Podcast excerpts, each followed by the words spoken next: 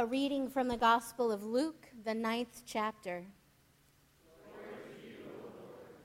when the days drew near for him to be taken up, he set his face to go to Jerusalem, and he sent messengers ahead of him. On their way, they entered a village of the Samaritans to make ready for him. But they did not receive him, because his face was set toward Jerusalem. When his disciples James and John saw it, they said, Lord, do you want us to command fire to come down from heaven and consume them? But he turned and rebuked them. Then they went on to another village. As they were going along the road, someone said to him, I will follow you wherever you go. And Jesus said to him, Foxes have holes, and birds of the air have nests but the Son of Man has nowhere to lay his head. To another he said, Follow me. But he said, Lord, first let me go and bury my father. But Jesus said to him, Let the dead bury their own dead. But as for you, go and proclaim the kingdom of God. Another said, I will follow you, Lord, but let me first say farewell to those at my home. Jesus said to him, No one who puts a hand to the plow and looks back is fit for the kingdom of God. The gospel of Christ.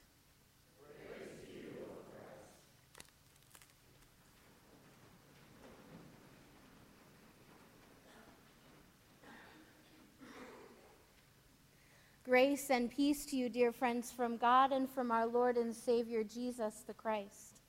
Amen. I promise you that I use the rear view and the side mirrors of my car frequently. I am, after all, the daughter of a truck driver and a farmer. Except there was one time that I didn't.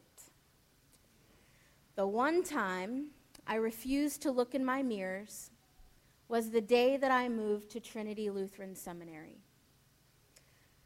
Somebody, I don't remember who, drove a U Haul full of my personal belongings, way too many things, and my furniture. And my old green Buick was packed to the gills. Instead of riding in the U Haul, my mom rode with me to keep me company, so she said. But I know the real reason, just to spend another couple hours with me. And it would be another mm, four months before Derek and I were engaged at that time, and another two years before we were married. I remember hugging Derek goodbye, tell him I love him, and then getting in the car to drive away.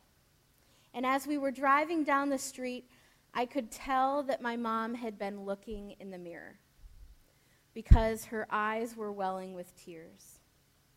And she said, Aw. Derek is standing in the middle of the street waving goodbye. Friends, to this day, Derek meets me at the car to say goodbye and I love you. And when I drive away to this day, I still don't look in the rearview mirror. Because if I would have looked in the mirror that day, things would have been a little different. I still would have gone but it would have been much harder. My already windy path to ministry would have taken another detour, as I probably would have done a U turn in the middle of the street and gone back for another hug and one more I love you. My friends, this is what it's like to put your hand on the gospel plow and follow Jesus and never look back.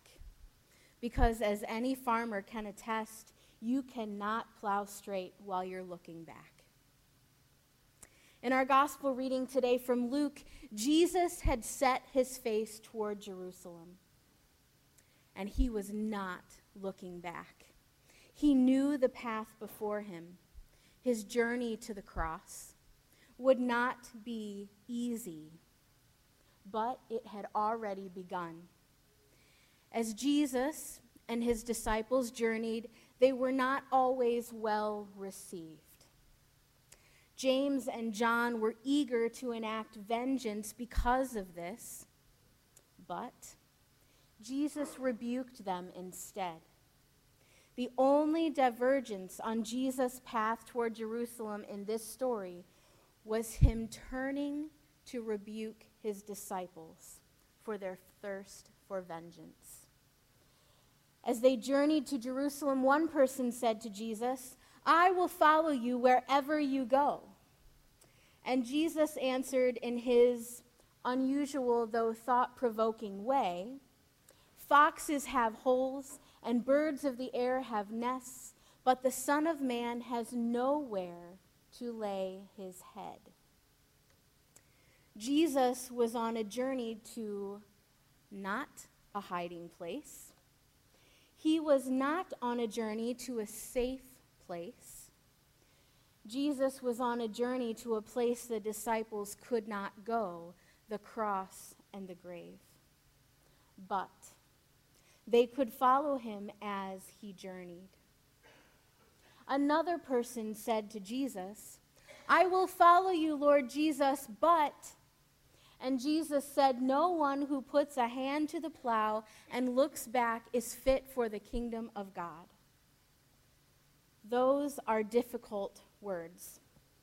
Following Jesus means no turning back. Some may say no regrets.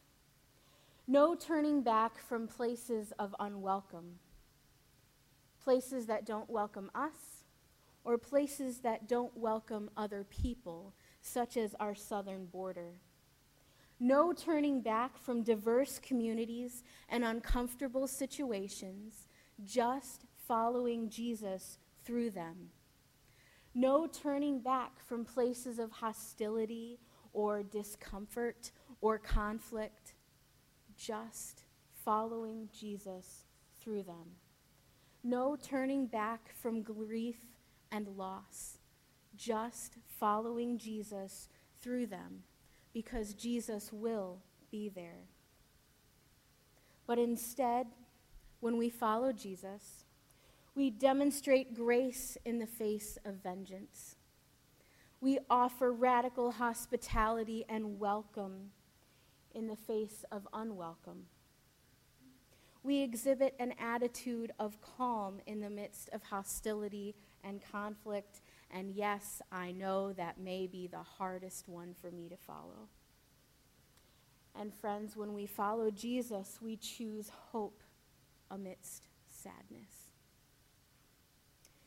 These are all tall orders, and we are, after all, only human. We will look back from time to time. We will make a few U turns in the middle of the street. We may also take a detour or two or seven. But, my friends, we are all still called. We are still called to follow Jesus wherever he leads, and there is no turning back. And the only way we cannot turn back is if we journey together.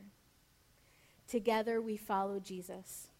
Together we grieve. Together we celebrate. Together we grow and we are transformed. Because the transformation of following Jesus is in the journey. And my friends, there is no turning back.